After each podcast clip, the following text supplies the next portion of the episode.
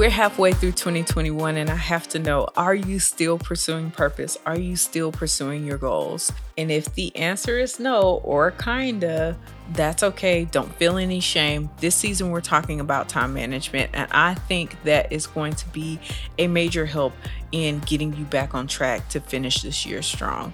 I will say this disclaimer I am not a time management expert. However, I am an expert in my experiences, and I have a couple of things that I've learned from experts, as well as some things that I've learned just from doing some self reflection in my personal time with God. And those are the things that I'm going to be sharing with you guys. This is not going to be the normal things that you hear, you know, when you are talking about time management with, you know, make sure you're drinking all the water before 7 a.m. and wake up at 5 and exercise, walk three miles before 9 a.m it's not going to be that kind of thing.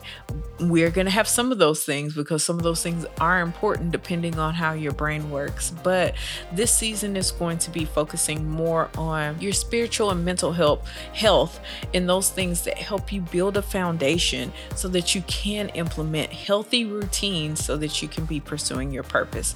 So I am so excited about these things to share with you guys. I hope you guys are following. I encourage you guys to follow this podcast.